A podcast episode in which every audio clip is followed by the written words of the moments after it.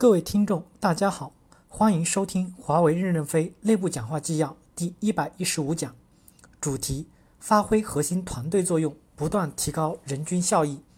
任正非在华为研委会会议市场三季度例会上的讲话。导读部分：二零零三年，思科起诉华为，华为与 Suncom 成立合资公司，华为与诺基亚签订技术交叉许可协议，朗讯濒临破产。北电财务造假，濒临倒闭。这不仅是华为的冬天，更是行业的冬天。正文部分，跟大家讲话，总的精神是怎样客观正确看待现在的困难？我们怎么度过困难时期？近期，孙总在欧美与业界主要公司的最高领导人进行了深入交流，大家对未来的形势形成了很多共识。应该说，我们公司对未来的估计。和判断与国际大公司的估计和判断是接近一致的，这样有助于我们树立信心，进而制定正确的策略。第一部分，现在的困难是全行业的，核心团队要预见到未来形势的严峻性，要正确的认识、掌握和驾驭客观规律。最近，研发的一些部门提出来士气问题，市场部门也有人提出大家有劲使不出来，我们怎么看这个问题？士气在什么时候应该好？如果士气在市场大发展、红红火火的时候才好，艰难困苦的时候就不好，那么谁来完成从艰难困苦到大发展的准备？我个人的看法是，越在最困难、越在最艰难的时候，越能磨练人的意志，越能检验人的道德与良知，越能锻炼人和提高人的技能，也就是我们的队伍建设最重要的时候。检验一个公司或部门是否具有良好的企业文化与组织氛围，不是在企业一帆风顺的时候，而是在遇到困难和挫折的时候。古人讲“患难知人心”，就是这个道理。大家一定要充分认识到，客观规律不是随人的意志而转移的。现在是一个前所未有的困难时期，但这个困难不是华为公司一家的，这是全行业的困难，是全球的 IT 业的冬天，包括国内外的运营商。设备商所有的都包含进去了，可以说无一幸免。当然，华为只能讲自己的冬天，我们更多的讲自己存在的问题，因为我们是行业中的一部分，行业的大环境我们改变不了，我们没有资格对别人指手画脚，我们要集中精力把我们自己的事情办好。那么这款困难是如何造成的？实际上是美国的经济炒得太热而造成的。大家想想当时的情况，那时好像钢铁玩完了。汽车玩完了，什么都玩完了，只有搞信息才赚钱，触网即发，无网不胜。所有的上市公司，不管是卖鸡蛋的还是卖鸭蛋的，只要有个点 com，几百亿、几千亿就圈进来了。我当时就认为这是极不正常的。道理很简单，也很朴素，人们不能吃信息、穿信息、住信息，粮食不要了，房子不要了，汽车不要了，然后人们就富裕起来了？怎么可能？因此。在新经济理论虚拟财富的推动下，人们非理智的追捧，制造了整个世界对网络企业的大泡沫。戈尔以他高度的智慧与概括能力，把多媒体通信简单的归纳成为信息高速公路。这种简单的归纳，使全世界所有的政府和人们清晰地理解了网络经济，把网络经济迅速地普及到大众。于是，网络经济走下神坛，由精英经济变成了大众经济，而新型的网络公司股价暴涨。又确实让人看见了财富，在示范效应下，大规模的投入就开始了，持续了十几年的繁荣。这种囊涌式的投资过剩大大的超过需求，供求失衡的结果产生了管涌和塌单，最终因无力支撑而衰落下来。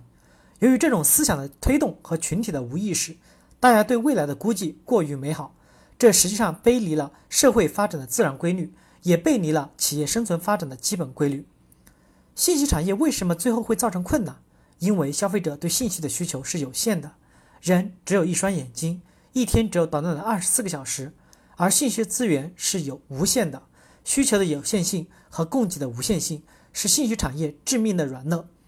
只要这个矛盾存在，信息产业的冬天就迟早会到来，冬天是必然的。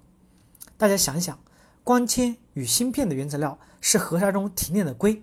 光纤与芯片的原材料资源是取之不尽、用之不竭的，大家都拼命的投资，就形成生产供给过剩。这种需求有限而生产过剩的累积，必然导致行业的塌塌和困难，于是造成了今天的过剩和行业的困难。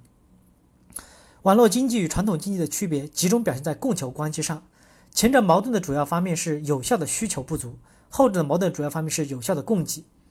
而解决供给问题要比解决需求问题简单的多。在传统产业中，需求是无限的，资源是有限的。传统产业的宏观调控只要控制资源就可以了。比如，你已经有了一个奔驰，再给你一个宝马，要不要？你可能还要。这就是对传统财富的需求是无限的，但是我们的资源是有限的。地下的石油就这么多。如果我们把中东的阀门关了，你们家的宝马车只能用来养鸡。传统经济的调节是通过调节资源来完成的，而信息产业中谁也控制不了资源，在我们的产业环境中根本就没有可调控的手段。因此，在这个环境中出现生产过剩以后，坍塌是必然的。更可怕的是，尽管过剩了，还不断的有新的公司产生，IT 专业和非 IT 专业的新人还不断的涌入到行业中。大量的资源还源源不断的投入这个领域，这种前赴后继使过剩还要过剩。全世界有相当多的国家还没有认识到这一点危机，还源源不断的把资源大规模的投入进去，因此过剩经济还将继续过剩。去年大家对 IT 冬天的理解还是指指库存，现在的库存消化的差不多了，但市场并没有好转，所以我们要充分预见到未来形势的严峻性，把泡沫炒大了。各种资源全部涌到了 IT 行业来，这些都是人非理智的行为。为什么说冬天是客观规律？首先，尽管是人的行为，但是因为我们不可能劝谁退出去，包括劝自己，因此也就成了客观规律。现在 IT 行业的人收入待遇过高，其后果是所有的人才蜂拥到这里，IT 行业的利润很大，所有的资金都蜂拥到这里，人才、资金都跑到这里来了以后，结果传统产业既缺少人才。又缺资金，我们的 IT 行业的成长是基于传统财富增长以后，人们对生活的要求而发展，这其中包括对信息的要求。因此，IT 行业把大量的人才和资金吸引收进来以后，促使传统产业的发展减慢。其次，所有的人吸收进来以后，大家都在这里相互竞争，使得过剩的市场更加的过剩，价格体系还会进一步的坍塌。最后，经济周期的发展规律促使自然形成综合的宏观平衡。最近和一些美国的朋友交流比较多，他们对新经济的想法和反应可以说是十分的担心。